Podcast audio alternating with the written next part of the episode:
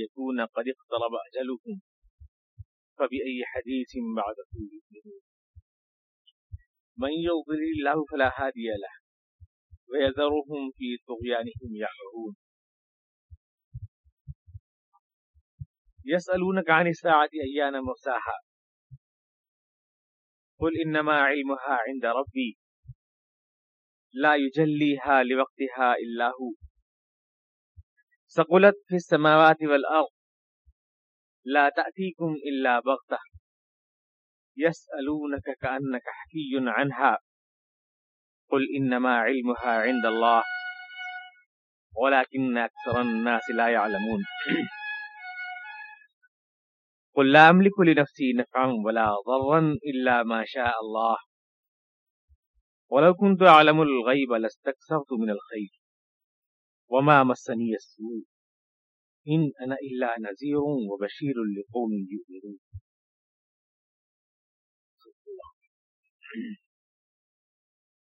کیا زمین اور آسمان کی سلطنت پر انہوں نے غور نہیں کیا؟ اور اللہ نے جو کچھ بھی پیدا کیا ہے کیا انہیں کچھ بھی نظر نہیں آتا؟ اور کیا انہیں یہ بھی اندیشہ نہیں کہ ہو سکتا ہے کہ ان کی مدت قریب آ گئی؟ پھر وہ کون سی بات ہے جس کے بعد یہ لوگ ایمان لا سکتے ہیں؟ اے رسول، جس کو اللہ گمراہ کرے اس کے لیے کوئی ہدایت دینے والا نہیں ہے، تم ان کو ان کی سرکشی میں، وہ اللہ ان کو ان کی سرکشی میں یوں ہی بھٹکتا چھوڑ دیتا ہے۔ یہ لوگ پوچھتے ہیں کہ وہ آخر گھڑی کب آئے گی؟ آپ ان سے کہیں اس کا علم تو میرے مالک کے پاس ہے، وہ اس کا وقت کسی پر ظاہر نہیں کرے گا مگر وہ خود ہی، لیکن یہ ہے کہ وہ وقت زمین اور آسمان کے اوپر بھاری پڑ رہا ہے، وہ تم پر اچانک ہی آئے گا۔ یہ اس کے بارے میں پوچھتے ہیں اس طرح جیسے تم اسی کی کھوج میں لگے رہتے ہو۔ تم ان سے کہو کہ اس کا علم اللہ کے پاس ہے، لیکن اکثر لوگ یہ نہیں جانتے۔ تم ان سے کہو کہ میں تو اپنی جان کے لیے بھی نفع اور نقصان کا مالک نہیں ہوں، ہوتا وہی ہے جو اللہ چاہتا ہے، اور اگر ایسا ہوتا کہ میں غیب جانتا ہوتا تو یقیناً میں بہت سی بھلائی جمع کر لیتا اور برائی مجھے چھو بھی نہ پاتی۔ میں تو صرف ایک خبردار کرنے والا ہوں اور ایک بشارت دینے والا ہوں ان لوگوں کے لیے جو ایمان رکھتے ہیں۔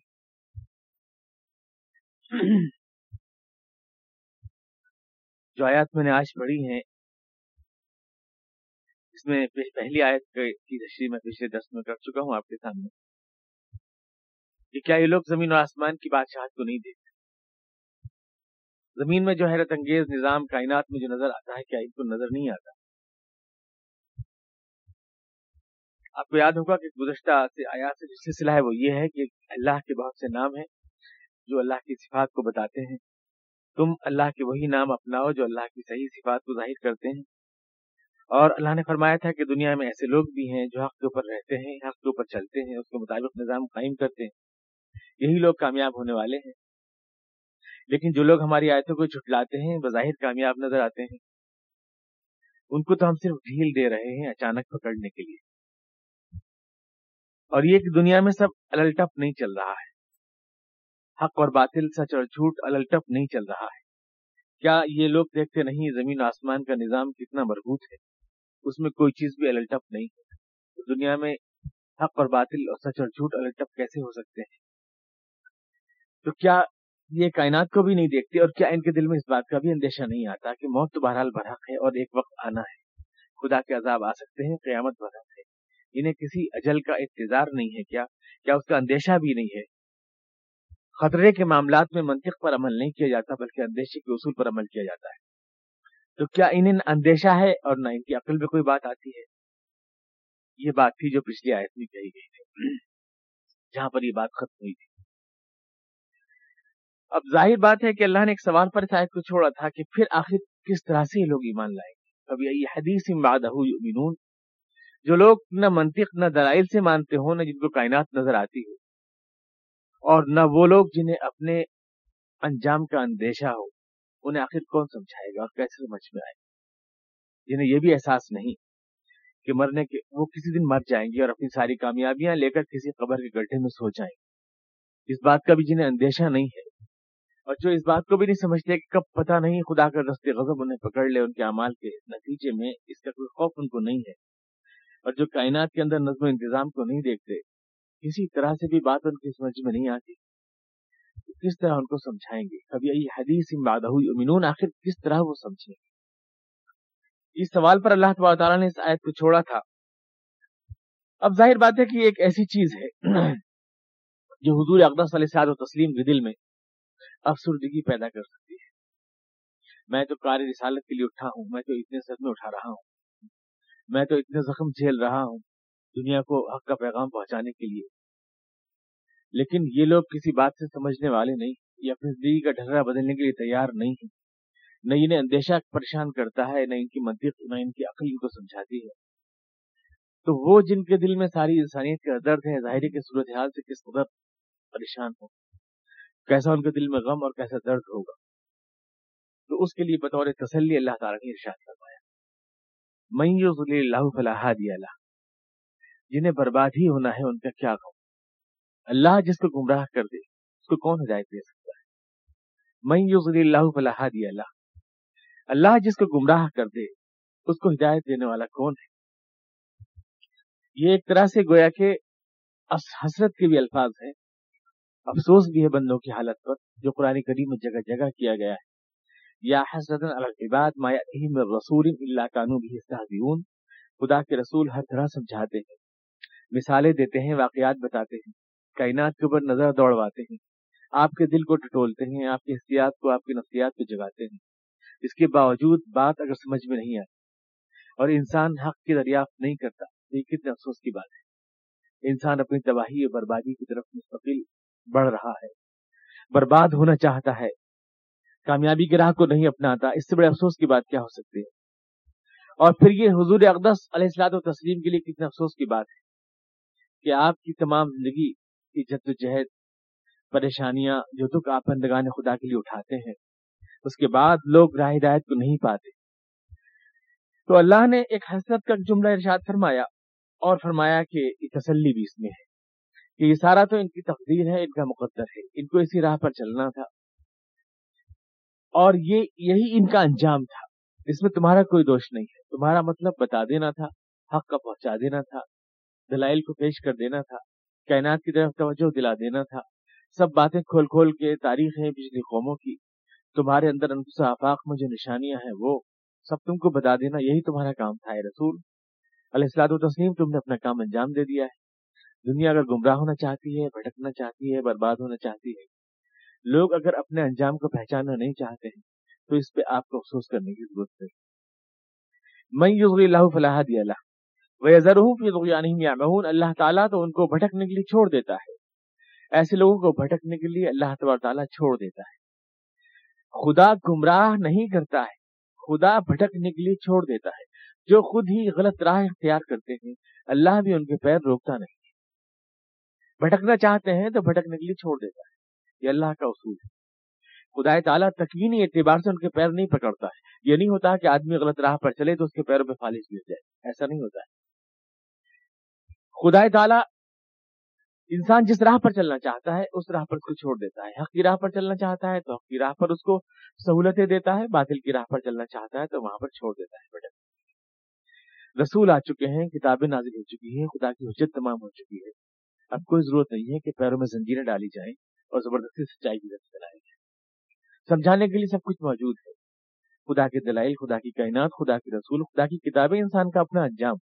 اور یہ ہے کہ اس حقیقت کا کوئی انکار نہیں کر سکتا کہ مجھے مرنا ہے، میری زندگی بہت محدود ہے۔ اس کے بعد انسان کی سرکشی ختم نہیں ہوتی، انسان کا دماغ درست نہیں ہوتا، انسان سبق نہیں لیتا اپنے گزرے ہوئے لوگوں سے، آئے دن اس کے عزیز اقارب اس کے سامنے مرتے ہیں، آئے دن وہ قبرستانوں سے گزرتا ہے، آئے دن لاشیں اس کے سامنے سے گزرتی ہیں، حادثات اس کے سامنے ہوتے ہیں، اس کے باوجود فرعون بن کے دنیا میں جیتا ہے۔ تو خدا تعالیٰ بھی ایسے لوگوں کو ان کی غلط راہ پر بھٹکنے کے لیے چھوڑ دیتا ہے۔ وَيَذَرُهُمْ فِي طُغْيَانِهِمْ يَعْمَهُونَ۔ يَسْأَلُونَكَ عَنِ السَّاعَةِ أَيَّانَ مُرْسَاهَا، تم سے پوچھتے ہیں اے رسول، یہ مذاق کر کے پوچھتے ہیں کب آئے گی وہ گھڑی جس کا تم بہت ڈراتے رہتے ہو. یسألونک عن الساعۃ، وہ گھڑی کوئی بھی گھڑی ہو سکتی ہے، وہ موت کی گھڑی بھی ہو سکتی ہے جو ابھی شروع میں کہا کہ انہیں ڈر نہیں لگتا کہ کبھی ان کا وقت آ جائے. موت کی گھڑی بھی ہو سکتی ہے، وہ عذاب کی گھڑی بھی ہو سکتی ہے جس کو رسول خدا نے ارشاد فرمایا کہ جو لوگ اللہ کے پیغام حق کا انکار کریں گے ان کے اوپر اللہ کے عذاب نازل ہوں گے. عذاب کی گھڑی بھی ہو سکتی ہے اور وہ قیامت کی گھڑی بھی ہو سکتی ہے. جو بھی ان کا وقت بربادی کا مقرر ہے متعین، اس کے بارے میں آپ سے یہ سوال کرتے ہیں کہ آخر وہ کب آئے، ایانا مرساہا. پوچھتے ہیں آخر وہ آتی کیوں نہیں ہے. ہم تو آپ کے عزیز قریب ہیں، مذاق کر کر کے حضور اقدس صلی اللہ علیہ وسلم سے پوچھا کرتے تھے، مذاق کے انداز میں پوچھتے تھے. آپ جو خوفناک باتیں کرتے رہتے ہیں، جہنم میں لوگ جلیں گے، سانپ بچھو انہیں کاٹیں گے، آگ کے انگارے ان کے اوپر برسیں گے، کھولتا پانی پینا پڑے گا، یہ خوفناک دن آخر آئے گا کب، یہ بھی تو ذرا بتا دیجیے. اس کا دن تاریخ بھی تو متعین کر کے بتائیے کہ وہ کب آئے گا. اگر آنا ہے تو اس کی ہم کچھ تیاری ویاری کر لیں. حضور سے کہتے تھے کہ ہم تو آپ کے رشتے دار ہیں، ہمیں تو بتا دیجیے کم سے کم، اتنا کیوں چھپا رکھا ہے، ہمیں تو بتا دیجیے. ایانا مرساہا میں خود ایک طنز و مذاق ہے. مرسا کہتے ہیں جہاز کے لنگر انداز ہونے کو. بسم اللہ مجریہا و مرساہا ان ربی لغفور رحیم. حضرت نوح علیہ السلام نے جب اپنی کشتی کو چھوڑا تو کہا کہ بسم اللہ مجریہا و مرساہا، اللہ کے نام سے ہے کا چلنا، اللہ کے نام سے ہے کا ٹھہرنا، لنگر انداز ہونا. تو پوچھتے ہیں کہ قیامت کا مرسا یعنی قیامت کا لنگر کب پڑے گا آخر؟ جہاز تو بہت بڑا ہے لیکن کہاں اٹک گیا ہے یہ جہاز، اس کا لنگر کیوں نہیں پڑ رہا ہے، رک کیوں نہیں رہا؟ بہت بڑا جہاز جس تم ڈراتے رہتے ہو، یہ جہاز اٹک کے کہاں رہ گیا، آتا کیوں نہیں ہے؟ یہ عذاب کا دن جس کا تم ہم سے وعدہ کرتے رہتے ہو، یہ آتا کیوں نہیں، کب آئے گا آخر، کیوں نہیں آتا؟ اس کا دن تاریخ متعین کر کے کچھ تو ہمیں بتاؤ. یسألونک عن الساعۃ ایان مرساہا، قرآن کریم میں دوسری جگہ کہا گیا فیما انت من ذکرہا، تمہارا اس سے تعلق ہی کیا ہے رسول. الی ربک منتہاہا، یہ سارے امور تو تمہارے رب کے حوالے، یہ سب تو تمہارا رب جانتا ہے کب قیامت کو آنا چاہیے، کب قیامت کو نہیں آنا چاہیے. فیما انت من ذکرہا الی ربک منتہاہا، یہ سارے امور تمہارے رب کے حوالے ہیں. تو آپ سے پوچھتے ہیں ذرا ہمیں بتا دیجیے ایانا مرساہا، کہ اس جہاز کا لنگر آخر کب پڑے گا، یہ اس کا اسکائی لیب کب گرے گا ہمارے اوپر. ایانا مرساہا، یہ اس کا اسکائی لیب آخر گرے گا کب، اچانک جو ہی گرنے والا ہے، اس کا ذرا دن تاریخ تو بتا دیجیے. یسألونک عن الساعۃ ایانا مرساہا، آپ سے پوچھتے ہیں کہ یہ جو تم ساتھ جس گھڑی سے تم ہمیں ڈراتے رہتے ہو، آخر اس کا لنگر کب پڑے گا آ کر کے. قل انما علمھا عند ربی، آپ ان سے کہیں اے رسول علیہ الصلوۃ والتسلیم، میرے مالک کے پاس ہے اس کا علم. جو میرا مالک ہے، جو میرا آقا ہے، جو میرا رب ہے، اس کے پاس ہے اس کا علم. کب یہ قیامت کا دن آئے گا، کب اس کا لنگر پڑے گا، کب یہ تباہی کا لشکر تم پر نازل ہوگا، اس کا علم اللہ کے پاس ہے. اللہ نے اس کو چھپا لیا ہے، وہ ظاہر نہیں کر رہا ہے. اللہ نے اس کو اس لیے چھپا لیا ہے کہ اگر وہ ظاہر کر دے تو جو شوق چشم ہے، اگر اس میں زمانہ فاصلہ دراز ہے تو کہہ دیں گے ابھی تو بہت دن ہے قیامت کے آنے،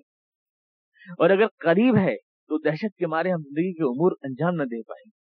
اس لیے اللہ تعالیٰ نے کسی مصلحت کی وجہ سے اس پر پردے ڈال دیے، اس کا دن تاریخ متعین کر کے بتایا نہیں. انما علمھا عند ربی، لیکن اس کی علامات، اس کی نشانیاں تو ظاہر، اس کی نشانیاں تم کو بھی معلوم ہیں. اس کی تاریخ کا قطعی علم تو اللہ کے پاس ہے، لیکن اس کی علامتیں اور اس کی نشانیاں تو ظاہر ہر ایک کو معلوم ہے. قیامت احادیث کے اندر مذکور ہیں اس کی نشانیاں. حضور اقدس علیہ الصلوۃ والتسلیم نے حدیث میں ارشاد فرمایا قیامت کی نشانیوں کے بارے میں جو کچھ بھی اشارے آپ نے فرمائے ہیں وہ سب تو ہم اپنی آنکھوں سے دیکھتے جا رہے ہیں. قیامت قریب آ رہی ہے تو ہمیں پوری کائنات اس بات کی شہادت دے رہی ہے.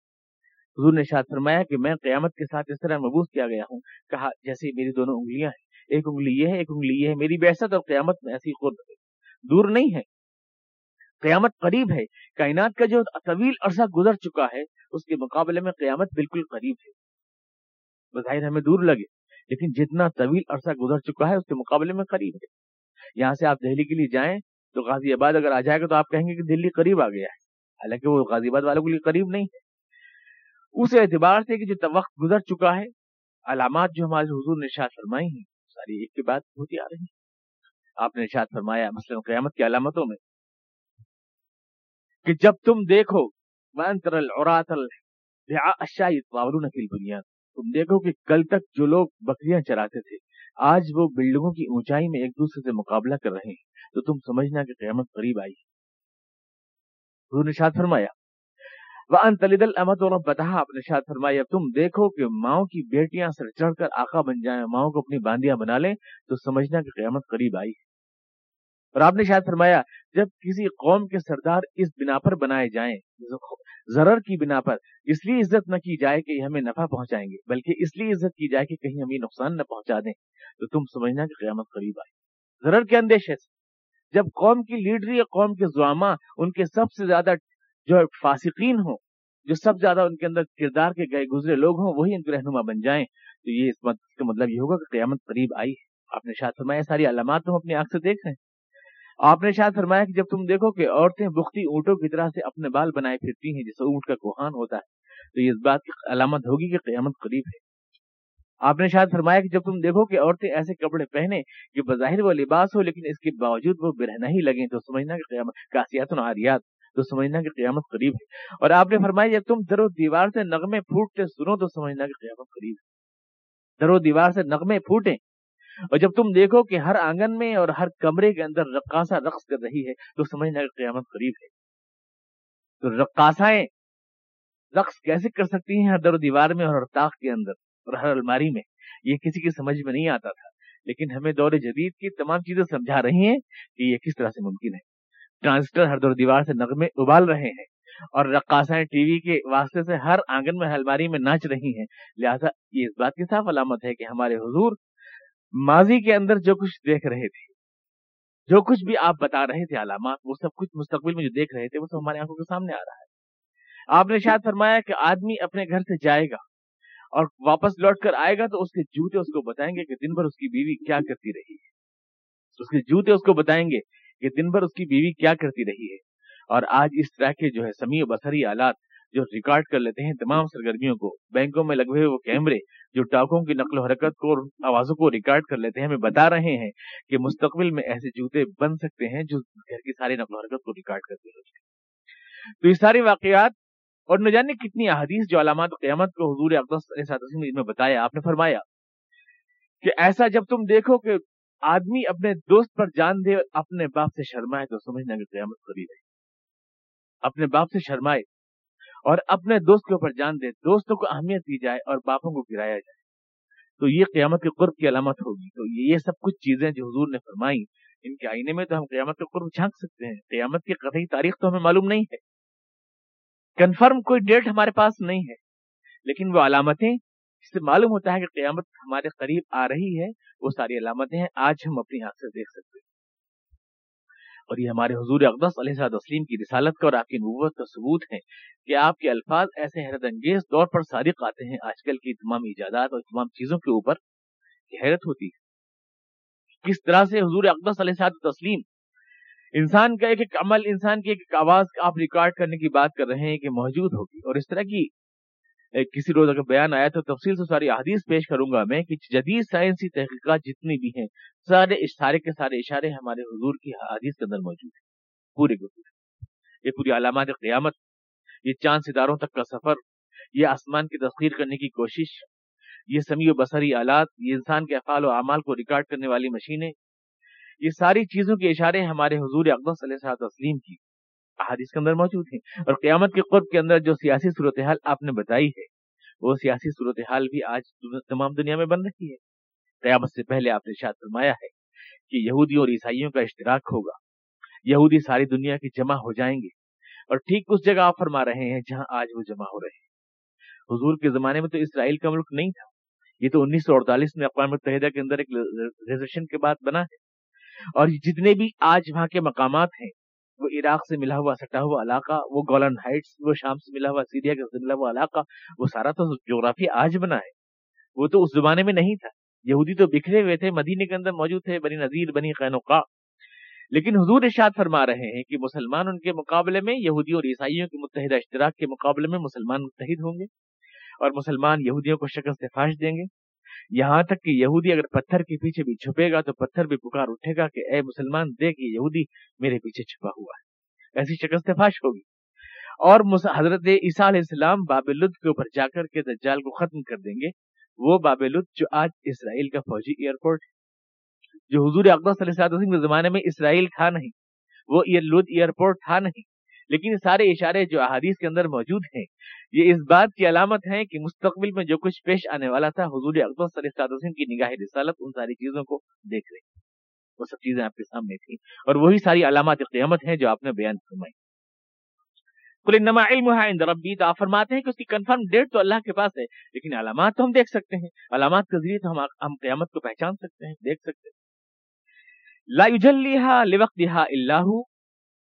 کب ہے اس کی کنفرم ڈیٹ اس کو اللہ تعالیٰ ایکسپلین نہیں کرے گا، نہیں بتائے گا، صرف وہی بتائے گا، کوئی اور نہیں بتائے گا۔ میں کون ہوں بتانے والا، میں کیوں بتاؤں؟ لا یجلیھا لوقتھا الا ہو،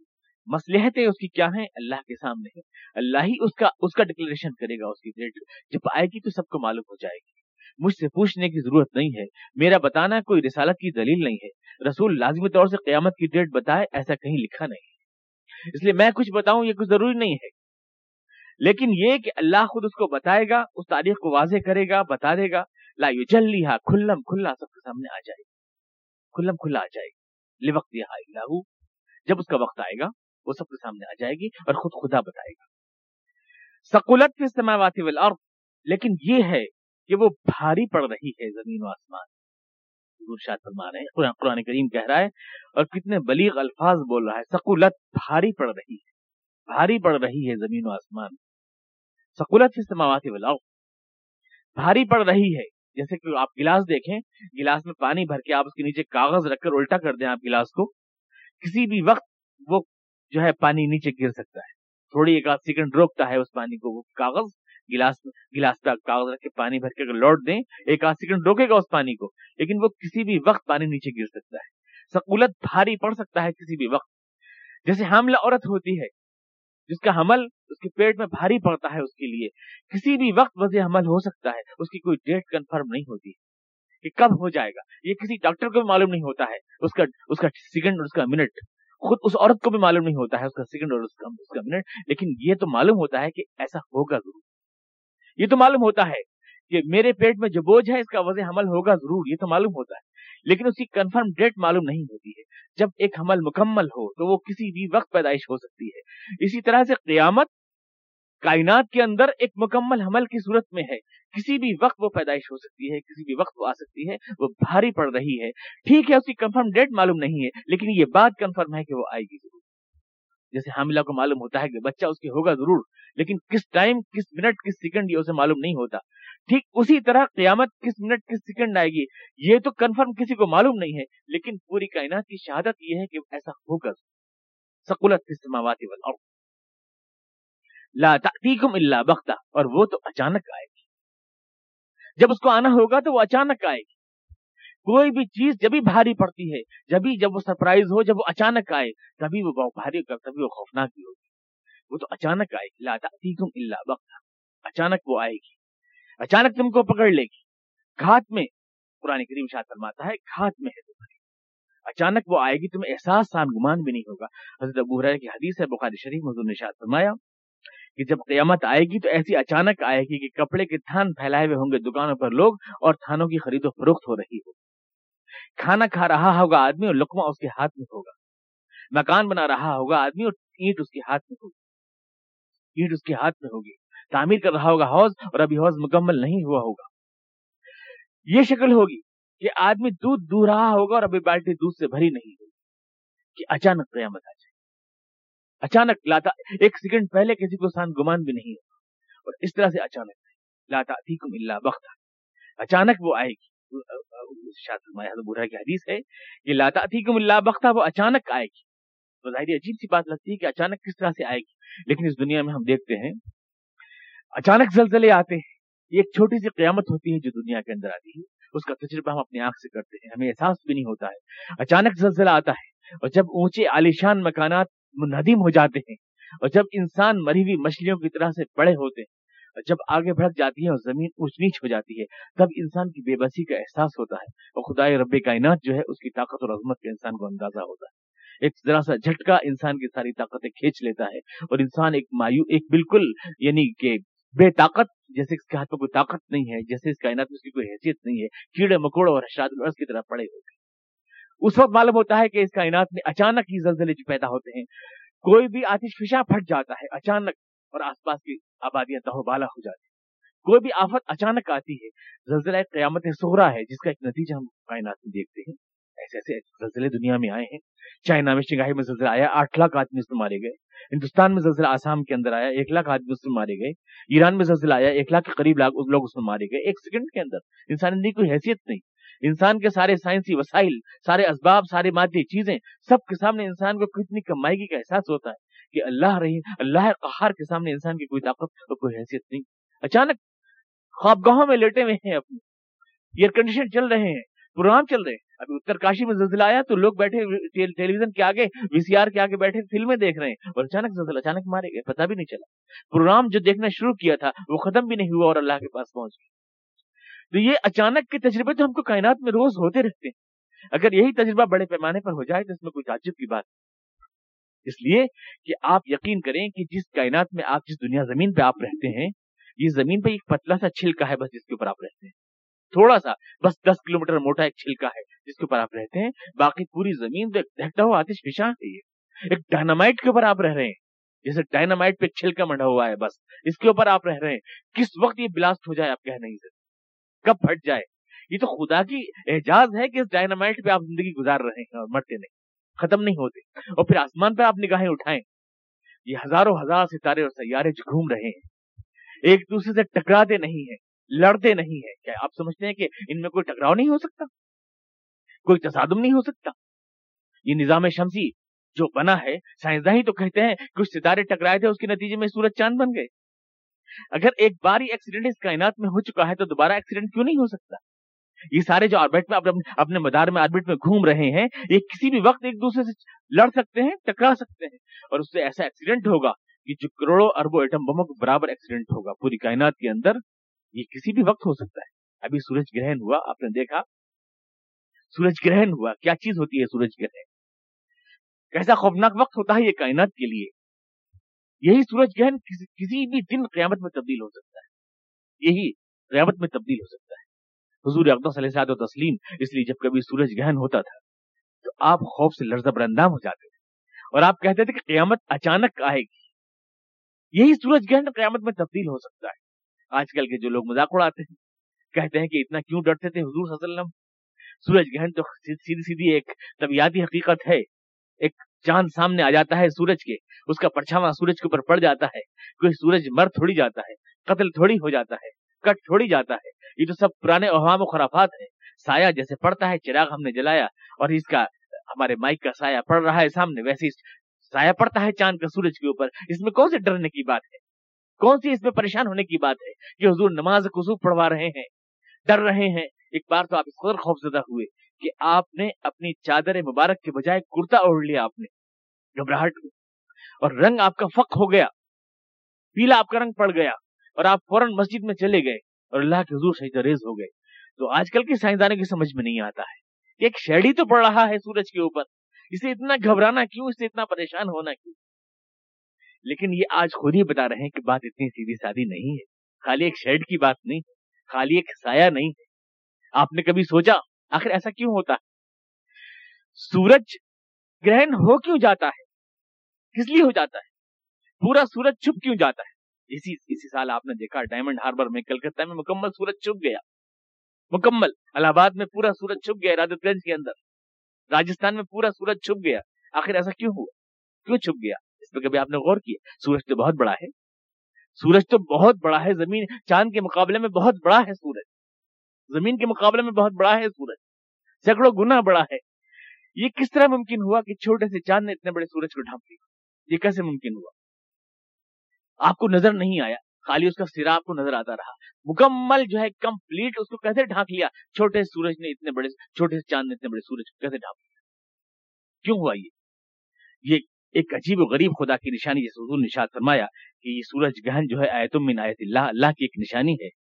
نشانی اس میں یہ ہے، ظاہر بات ہے کہ دونوں کے سائز میں بہت بڑا فرق ہے، چاند اتنا سا ہے اور سورج بہت بڑا ہے. اس کو ڈھانپے گا کیسے؟ سورج چاند سے 400 گنا بڑا ہے اپنی جسامت کے اعتبار سے، 400 گنا بڑا ہے, لہذا ضروری ہے کہ وہ زمین سے چاند جتنا دور ہے اس سے 400 گنا زیادہ دور ہونا چاہیے, تبھی مکمل سورج گرہن ہو سکتا ہے. اور یہ خدا کی ایک نشانی ہے کہ خدا نے ٹھیک 400 گنا دوری پر رکھا ہے سورج کو. سورج 400 گنا دور ہے, زمین اس سے 400 چاند اس سے 400 گنا چھوٹا ہے, اور اس لیے دونوں کا سائز ایک ہو جاتا ہے اور اس لیے سورج گرہن ہو جاتا ہے. یعنی جتنا چھوٹا زمین, جتنا اس کا سائز ہے جس اعتبار سے, اسی اعتبار سے خدا نے مسافت رکھی ہے. اور جو اگر ایسا نہ ہو, چاند قریب چلا جائے, اس کے مسافت کم ہو جائے, تو اس کا نتیجہ یہ ہوگا کہ چاند جو ہے زیادہ بڑا ہو جائے گا, سورج چھوٹا رہ جائے گا اس کے مقابلے. اگر چاند یعنی ذرا اور بڑا ہوتا, مثال کے طور پر اور بڑا ہوتا, فاصلہ اتنا نہ ہوتا, فاصلے میں فرق ہوتا, اس کو ڈھانپ لیتا, اس کا نتیجہ کیا ہوتا, اس کی جو ہمارا جو مقناطیسی شعائیں جو کنٹرول کر رہی ہیں سورج کی زمین کو, وہ ڈس بیلنس ہو جاتی. جو زمین کو کنٹرول کر رہی ہیں وہ شعائیں ڈس بیلنس کر دیتی. جو کشش بھی تو ہے, یہ گریویٹیشنل پل بنا ہوا ہے, اسی زمین اور چاند ٹھہرے ہوئے ہیں سارے کے سارے. یہ رستے جو بندھے ہوئے ہیں کشش کے, اسی سال سے سارے اپنی جگہ رکے ہوئے ہیں, اور ذرا بھی یہ گڑبڑ ہو جائیں تو یہ تو سارا پورا بکھر جائے گا. جیسے بہت سے لٹو آپ ایک میز کے اوپر نچائیں, اور اگر ان کا بیلنس بگڑ جائے تو سارے لٹو آپس میں ٹکرا جائیں گے. اگر یہ جو اللہ نے رستے کھینچے ہیں کشش کے, اگر ذرا بھی ان کا بیلنس بگڑ جائے تو یہ تو سب آپس میں ٹکرا جائیں گے. جب یہ چاند سامنے آ جاتا ہے سورج, اگر یہ پیریڈ تھوڑا سا بڑھ جائے, اگر یہ فاصلے تھوڑے سے عدل بدل ہو جائیں, اگر سورج گہن زیادہ دیر تک رہے اور یہ گریویٹی اس سے متاثر ہو, کشش متاثر ہو, تو یہ تو ٹکرا جائیں گے آپس میں, ایکسیڈنٹ ہو جائے گا. وہ قیامت جس کو پتا نہیں کب آ جائے, کب ٹپک جائے, وہ لاتعتیکم الا بغتہ, وہ آ جائے گی. اگر اس وقت نظر سے آپ دیکھیں تو سورج گرہن کتنی خطرناک چیز ہے. زمین کی کشش اس وقت خطرے میں ہوتی ہے. سورج اور زمین کے بیچ میں جو کشش کا رابطہ ہے, اس کے بیچ میں چاند آ جاتا ہے. کسی وقت بھی ڈس بیلنس ہو سکتا ہے. یہ پورا نظم کائنات اور ستارے سیارے آپس میں ٹکرا سکتے ہیں, اور اتنا بڑا بلاسٹ ہو سکتا ہے جو کروڑوں ایٹم بموں کے برابر ہو. یہ اتنی چھوٹی سی بات نہیں ہے. اس لیے حضور اقدس صلی اللہ علیہ وسلم تسلیم جو ہے خوف زدہ ہوتے ہیں, ڈرتے ہیں, لرزہ بر اندام ہوتے ہیں, اور اس لیے نماز کسوف پڑھنے کا حکم دیا گیا کہ اچانک آنا ہے قیامت کو تو لا تأتیکم الا بغتہ, اچانک وہ آئے گی. زلزلے اچانک آتے ہیں, کائنات میں کوئی بھی حادثے اچانک ہوتے ہیں, قیامت کا حادثہ بھی اچانک ہوگا. انسان اس کو سمجھ نہیں رہا ہے کہ اچانک پکڑ کے اندر جو بات ہوتی ہے, جو گرفت ہوتی ہے, پہلے سے بتانے میں نہیں ہوتی ہے.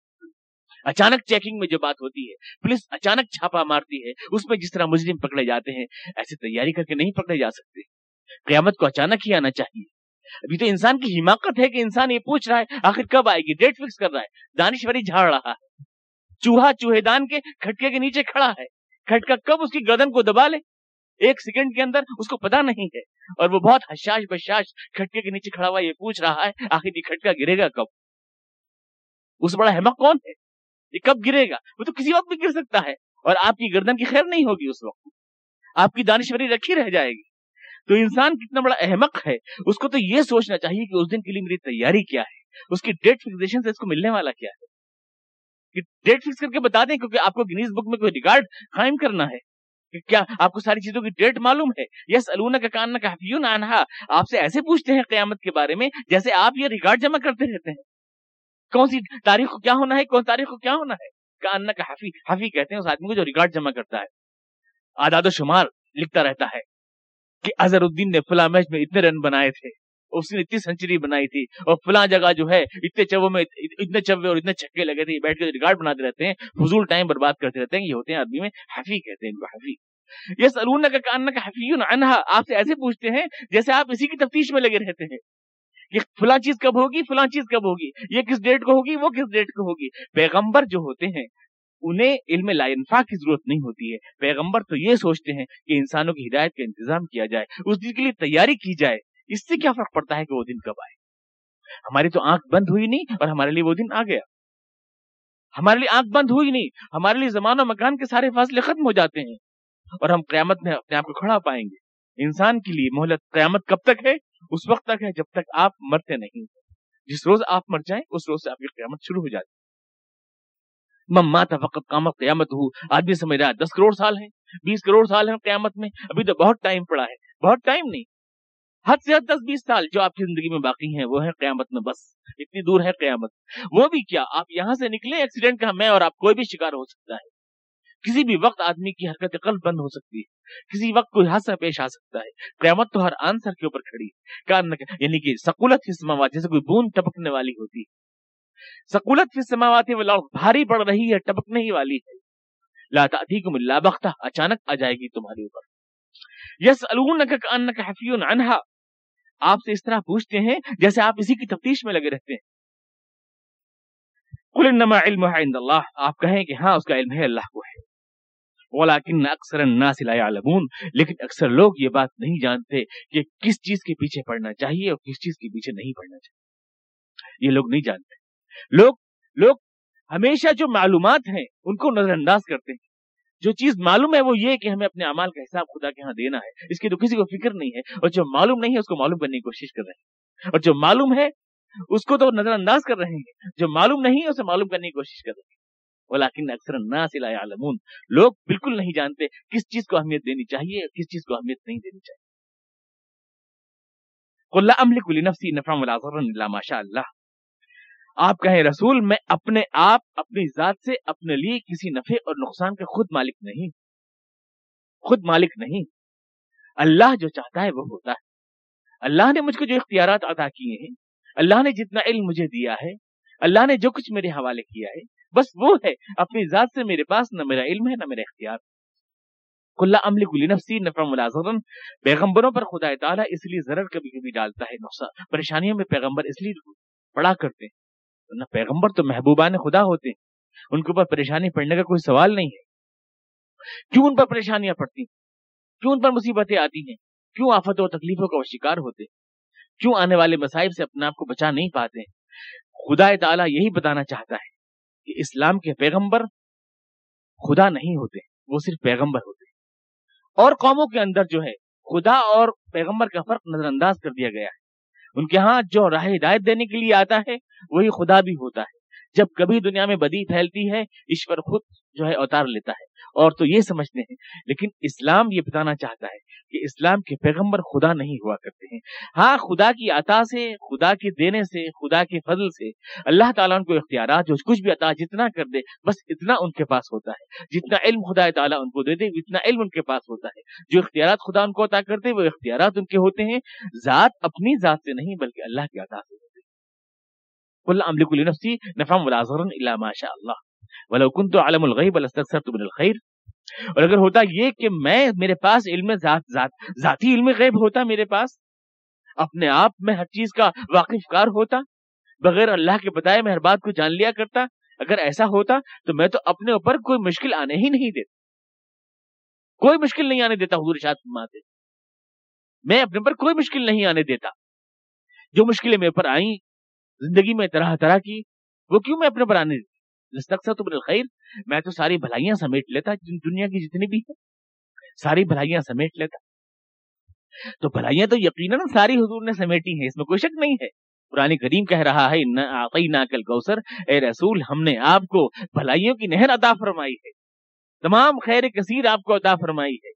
ساری بھلائیاں سمیٹی ہیں ہمارے حضور اقدس علیہ الصلوۃ والتسلیم نے، اس میں کوئی شک نہیں ہے،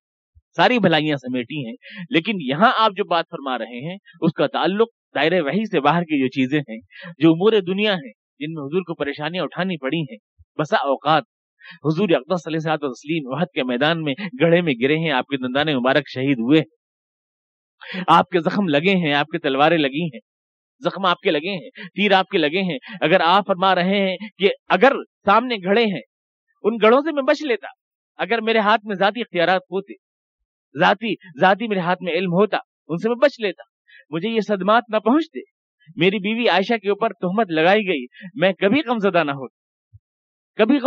ہوتا، اور میں دل پہ کوئی خیال بھی نہ آنے دیتا اس بات کہ میری بیوی عائشہ کے اوپر تہمتیں لگی ہیں، عفق کا واقعہ ہوا ہے، منافقین نے طرح طرح کی تہمتیں لگائی ہیں، میں نے 1 مہینہ غمزدہ رہا، میں کبھی غمزدہ نہ ہوتا اگر یہ ساری باتیں ہوتی، اور یہ کبھی نہ ہوتا کہ میں حدیبیہ کے لیے ہری لے کے جا رہا ہوں اور سارے جانور لے کے میں گیا اور بعد میں مجھے وہیں ذبح کرنے پڑ گئے اور یا لوٹانے پڑ گئے، اگر یہ معلوم ہوتا کہ مشرکین مکہ اس طرح سے روکیں گے یہ ساری چیزیں، تو میں ایسا نہ ہونے دیتا کبھی بھی، جو کچھ بھی بامستنی سو، جو کچھ بھی تکلیفیں مجھ کو پہنچی ہیں میرے پاس جو کچھ بھی اللہ نے مجھے اخبار دیا ہے، اللہ نے مجھے بتایا ہے، اللہ نے اظہار کیا ہے، وہی اختیارات میرے پاس ہیں، وہی علم میرے پاس ہے جو میرا اللہ مجھے دیتا ہے، اور جو میرے اختیارات مجھے اللہ نے میرے عطا کیے ہیں، ذاتی میرے اختیار نہیں ہے، ذاتی میرا علم نہیں ہے، اللہ کی عطا سے ہے، اللہ کے اختیار سے ہے۔ یہاں پر میں ایک تھوڑا سا آپ کو سمجھا دوں، سوال آپ کے ذہن میں کیونکہ پیدا ہو رہا ہوگا، میں آپ کو علم غیب کا مطلب سمجھانا چاہتا ہوں۔ علم غیب کا مطلب کیا ہوتا ہے جس کی حضور نفی فرما رہے ہیں کہ میرے پاس نہیں، وَلَوْ كُنْتُ عَالِمَ الْغَيْبِ، میرے پاس نہیں ہے۔ یہ کس چیز کی آپ نفی فرما رہے ہیں، اس چیز کو آپ سمجھیں، کیونکہ اس میں اختلاف رہتا ہے، اور لوگ جو ہے اس کی وجہ سے سمجھتے ہیں کہ بہت بڑا مسلمانوں میں اختلاف ہے، حالانکہ کوئی اختلاف کی بات نہیں ہے، صرف سمجھنے پہ برقرار فرق ہے۔ وَلَوْ كُنْتُ عَالِمَ الْغَيْبِ، علم غیب کس چیز کا نام ہے، اس کو آپ سمجھیں۔ کسی چیز کو اگر میں دیکھ کر کے جانوں تو یہ علم غیب نہیں ہے، اس نے یہ مائک رکھا ہے، میں کہہ دوں یہ مائک رکھا ہے، یہ علم غیب نہیں ہے۔ جب کہ جانوں کہ یہ کھٹی ہے، یہ میٹھی ہے، تو یہ علم غیب نہیں ہے۔ سونگ کے جانوں تو وہ علم غیب نہیں ہے، آنکھ سے دیکھ کے جانوں تو وہ علم غیب نہیں ہے، یا اپنے آپ کو چھو کے میں جانوں، میری آنکھ بند ہے، میری زبان بھی بند ہے، میری کچھ سب چیز بند، لیکن کوئی چیز چل رہی ہے میرے اوپر اور میں سمجھ لوں کو کیڑا چل رہا ہے، تو یہ علم غیب نہیں ہے۔ لمس سے میں جان لوں یا سن کے جان لوں کہ کوئی باجا بج رہا ہے کہیں دور، کوئی گانا ہو رہا ہے، تو یہ علم غیب نہیں ہے۔ کان سے، آنکھ سے، ناک سے، زبان سے، ذائقے سے، چھو کے، یعنی میرے جو حواس ہیں ان سے اگر میں کوئی چیز جانتا ہوں تو یہ علم غیب نہیں ہے۔ اس میں میں نے اپنے حواس کو بیچ میں واسطہ بنایا ہے، یہ تو ایک جنرل علم ہے، یہ تو ہر آدمی کو معلوم ہے، ان چیزوں سے جانتا ہی ہے۔ اسی طرح سے انفارمیشن سے اگر میں کسی چیز کو جان لوں، لندن میں نے دیکھا نہیں ہے لیکن میں کہوں کہ لندن ہے، تو یہ علم غیب نہیں ہے، کیونکہ انفارمیشن ہے، مجھے لوگوں نے بتایا ہے، لوگوں نے مجھے بتایا ہے، یہ علم غیب نہیں ہے، یہ انفارمیشن ہے۔ یا ٹی وی کے اوپر میں دیکھ لوں تو یہ علم غیب نہیں ہے، بلکہ یہ اظہار ہے کہ میرے سامنے لندن ظاہر ہو گیا ہے، کھل گیا ہے، یہ اظہار ہے، اور اگر کسی نے مجھے بتایا ہے تو یہ اطلاع ہے، یہ علم غیب نہیں ہے۔ اور اسی طرح مستقبل کی ہر بات اگر میں تجربات اور عقل کے ذریعے جانتا ہوں تو وہ علم غیب نہیں ہے۔ میں چاہے اسٹوک کے اوپر رکھ دوں کھولانے کے لیے اور میں کہوں 5 منٹ بعد پانی کھولنے لگے گا، تو یہ علم غیب نہیں ہے، حالانکہ اس کو میری آنکھ نے دیکھا نہیں ہے، میرے کان نے سنا نہیں ہے، میری ناک نے سونگا نہیں ہے، لیکن تجربہ چونکہ میرے اس کے بیچ میں ہے، اس لیے وہ علم غیب نہیں۔ عقل میری، میرے تجربات، میری ناک، میرا کان، میری آنکھ، کسی کا انفارمیشن یا کوئی اظہار اگر بیچ میں آ جاتا ہے تو وہ علم غیب نہیں ہوتا، بلکہ وہ دوسرے کے بتانے سے ہے، وہ اظہار ہے، وہ چکھنے سے ہے، وہ سونگنے سے ہے۔ حضور اقدس علیہ الصلوۃ والتسلیم کو اللہ تبارک و تعالیٰ نے اتنا علم عطا فرمایا کہ پوری مخلوقات میں، پوری کائنات میں کسی کو اللہ تعالیٰ نے عطا نہیں فرمایا، لیکن یہ حضور اقدس علیہ الصلوۃ والسلام کا اپنا کوئی ذاتی خاصہ نہیں تھا، بلکہ اللہ کی عطا تھا،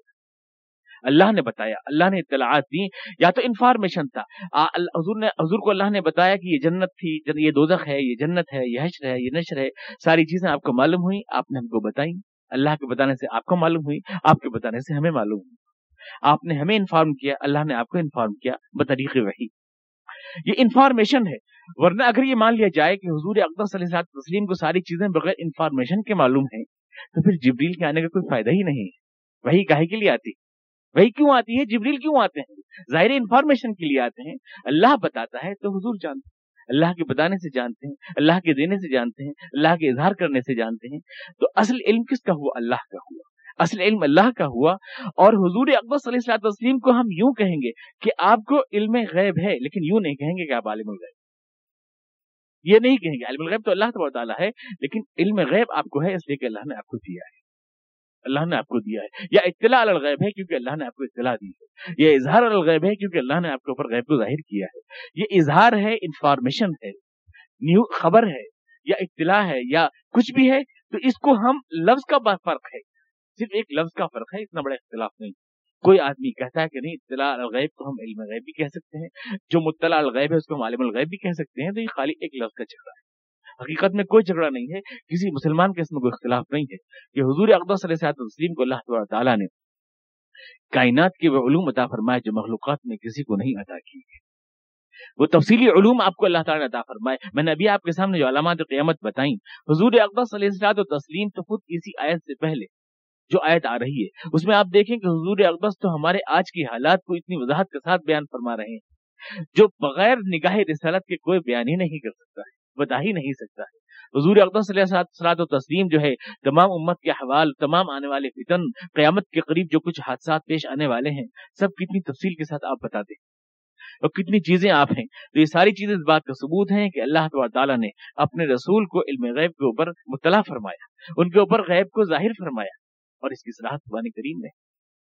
وَمَا كَانَ اللَّهُ لِيُطْلِعَكُمْ عَلَى الْغَيْبِ وَلَكِنَّ اللَّهَ يَجْتَبِي مِنْ رُسُلِهِ مَنْ يَشَاءُ. خدا تعالیٰ کسی پر اپنے غیب کی اطلاع نہیں دیا کرتا مگر جس رسول کو چاہے وہ چن لیا کرتا ہے. وَلَكِنَّ اللَّهَ يَجْتَبِي مِنْ رُسُلِهِ. قرآن کریم میں صراحت کے ساتھ ہے, اور قرآن کریم میں صراحت کے ساتھ ہے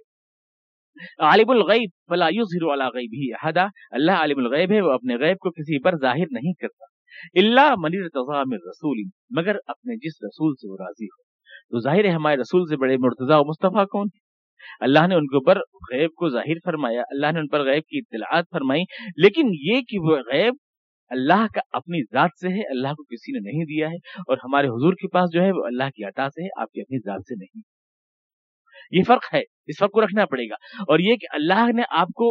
اور اللہ کے پاس جو علم اتنا ہے جو کہ حارث نہیں ہے, ہمیشہ سے ہے, ہر چیز کا ہے, اور حضور کے پاس اتنا علم ہے جتنا اللہ تعالیٰ نے آپ کو عطا کیا. حضور کے پاس اتنا ہے.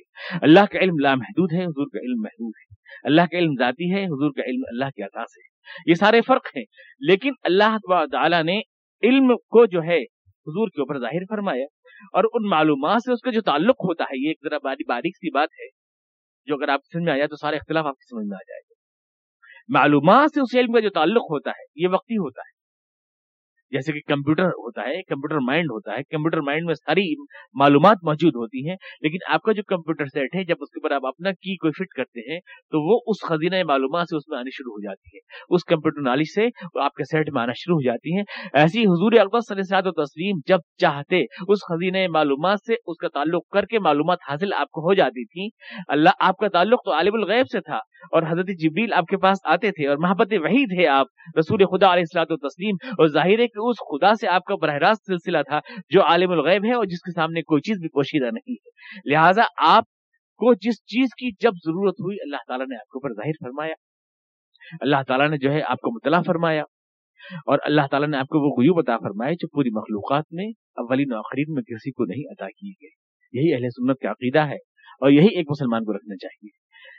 کہ حضور اقدس صلی اللہ علیہ وسلم کو جو علوم تشریعی میں تو سارے علوم آپ کو دیے گئے, لیکن علوم تکوینی میں بھی اتنے علوم عطا کیے گئے جو کسی مخلوق کو نہیں عطا کیے, علوم تکوینی میں بھی, اور جو اللہ نے آپ کو عطا فرمائے. تو آپ جو یہاں نفی فرما رہے ہیں وَلَوْ كُنْتُ عَالِمَ الْغَيْبِ فرما رہے ہیں ذاتی, یہ میرے پاس علم غیب نہیں ہے کہ مطلب یہ اپنی ذات سے نہیں ہے بلکہ اللہ کی عطا سے. لَسْتَكْثَرْتُ مِنَ الْخَيْرِ وَمَا مَسَّنِيَ السُّوءُ, اور مجھے کوئی برائی نہ پہنچتی. ان انا الا نذیر و بشیر لقوم یؤمنون, میں تو صرف ایک ڈرانے والا, میں کوئی معلومات کا کمپٹیشن تھوڑی کر رہا ہوں. مجھ سے ڈیٹ پوچھ رہے ہو, باتیں پوچھ رہے ہو, ساری باتیں, اس لیے دنیا میں تھوڑی آیا ہوں. رسول دنیا میں اس لیے تھوڑی آتے ہیں, کوئی کوئز تھوڑی ہو رہا ہے دنیا میں کہ سوال تم کرو جواب میں دوں, اس لیے تھوڑی آیا ہوں. میں تو ہدایت دینے کے لیے آیا ہوں, میں تو لوگوں کو دوزخ سے ڈرانے کے لیے آیا ہوں, میں تو جنت کی بشارت دینے کے لیے آیا ہوں. ان انا الا نذیر و بشیر, میں ڈرانے کے لیے آیا ہوں, میں بشارت دینے کے لیے آیا ہوں, ہر ایک کے لیے نہیں, لقوم یؤمنون, جس کے دل میں ایمان کی چنگاری ہوتی ہے. ڈرانا اور بشارت بھی اسی کے اوپر اثر انداز ہوتا ہے. ان انا الا نذیر و بشیر لقوم یؤمنون, ہر ایک کو تو میں ڈرا بھی نہیں سکتا اور ہر ایک کو تو میں ہدایت بھی نہیں دے سکتا. رسول خدا علیہ الصلوۃ والتسلیم اپنے چچا حضرت ابو لہب ہی کو, اگر ابو لہب جو ہے کافر کے کافر مر گئے, آپ کے چچا تھے, کیا حضور کی خواہش نہ ہوگی کہ آپ کو ہدایت دیں, ابو لہب کو ہدایت دیں؟ ابو طالب جو آپ کے پیارے چچا تھے, جن سے آپ کو بہت محبت تھی, وفات کے وقت آپ تشریف لے گئے حضرت ابو طالب کے پاس اور کہا چچا آپ اسلام قبول کر لیجیے, کلمہ طیبہ پڑھ لیجیے, لا الہ الا اللہ محمد رسول اللہ. بہت محبت تھی جناب ابو طالب سے, اور واقعہ یہ ہے کہ جناب ابو طالب نے حق ادا کر دیا اسلام کی نصرت کا, اور رسول خدا علیہ وسلم کی محبت کا حق آپ نے ادا کر دیا. آخری وقت آپ گئے تو آپ نے فرمایا شیب ابو طالب کے بعد جب باہر تشریف لائے جناب ابو طالب, تو آپ نے کہا کہ چچا اسلام قبول کر لیجئے تاکہ قیامت میں اللہ کے حضور میں آپ کے لیے کچھ کہہ سکوں. خاموش رہے جناب ابو طالب اس کے اوپر, آپ کی عین خواہش تھی کہ جناب ابو طالب کلمہ پڑھ لے, لیکن خاموش رہے. آس پاس جتنے سرداران قریش بیٹھے تھے ان کے اوپر نگاہ ڈالی, اور آخری الفاظ جو انہوں نے ادا کیے وہ یہ تھے کہ علی ملت عبد المطلب, میں عبد المطلب کے دین پر جان دے رہا ہوں. یہ آخری الفاظ انہوں نے ادا کیے. حضور اقدس صلی اللہ علیہ وسلم وہاں سے اس طرح واپس ہوئے کہ آپ کی آنکھوں میں آنسو بھرے ہوئے تھے اور آپ آنسو پوچھتے ہوئے آ رہے. تو نذیر اور بشیر بھی حضور اس کے لیے ہیں جس کے دل میں ایمان کی چنگاری پوشیدہ ہے. اللہ تعالیٰ جس کی ہدایت کا فیصلہ فرماتا ہے اسی کے لیے جس کے اللہ تعالیٰ ہدایت دینے کا فیصلہ فرماتا ہے اسی کے لیے نذیر و بشیر ہے. اور جو آدمی سرے سے جو ہے اندر ایمان ہی جس کے نہیں ہے تو اس کے لیے فرما دیا گیا کہ لست علیہم بمسیطر، اے رسول آپ کسی کے ٹھیکیدار نہیں ہیں، یعنی کسی کی ہدایت دینے کے لیے کہ آپ کر کے ہی چھوڑیں، ہدایت پہنچا کے ہی چھوڑیں جنت میں، ایسی کوئی ذمہ داری آپ کے اوپر نہیں ہے. لست علیہم بوکیل،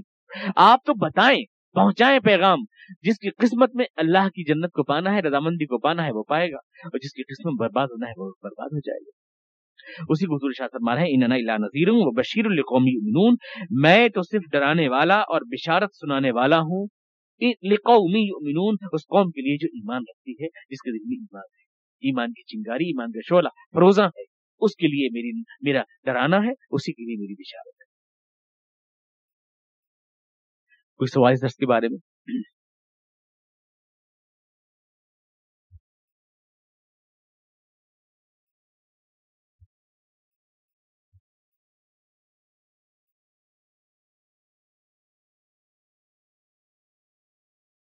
جی احادیث میں یہ بات پہلے آ چکی ہے کہ حضور اقدس صلی اللہ علیہ وسلم کے اوپر جو وحی آئی ہے وہ سب کے سب قرآن نہیں ہے، یعنی قرآن میں ساری وحی نہیں ہے آپ کے اوپر جو آئی.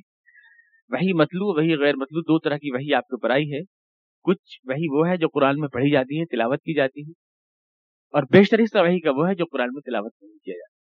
احادیث جتنے بھی ہیں ساری ساری وحی تو ہیں. جتنی بھی احادیث ہیں جو حضور اقدس صلی اللہ علیہ وسلم کی جو سینکڑوں ہزاروں بلکہ لاکھوں احادیث ہیں وہ ساری کی ساری وحی سے آئی ہیں.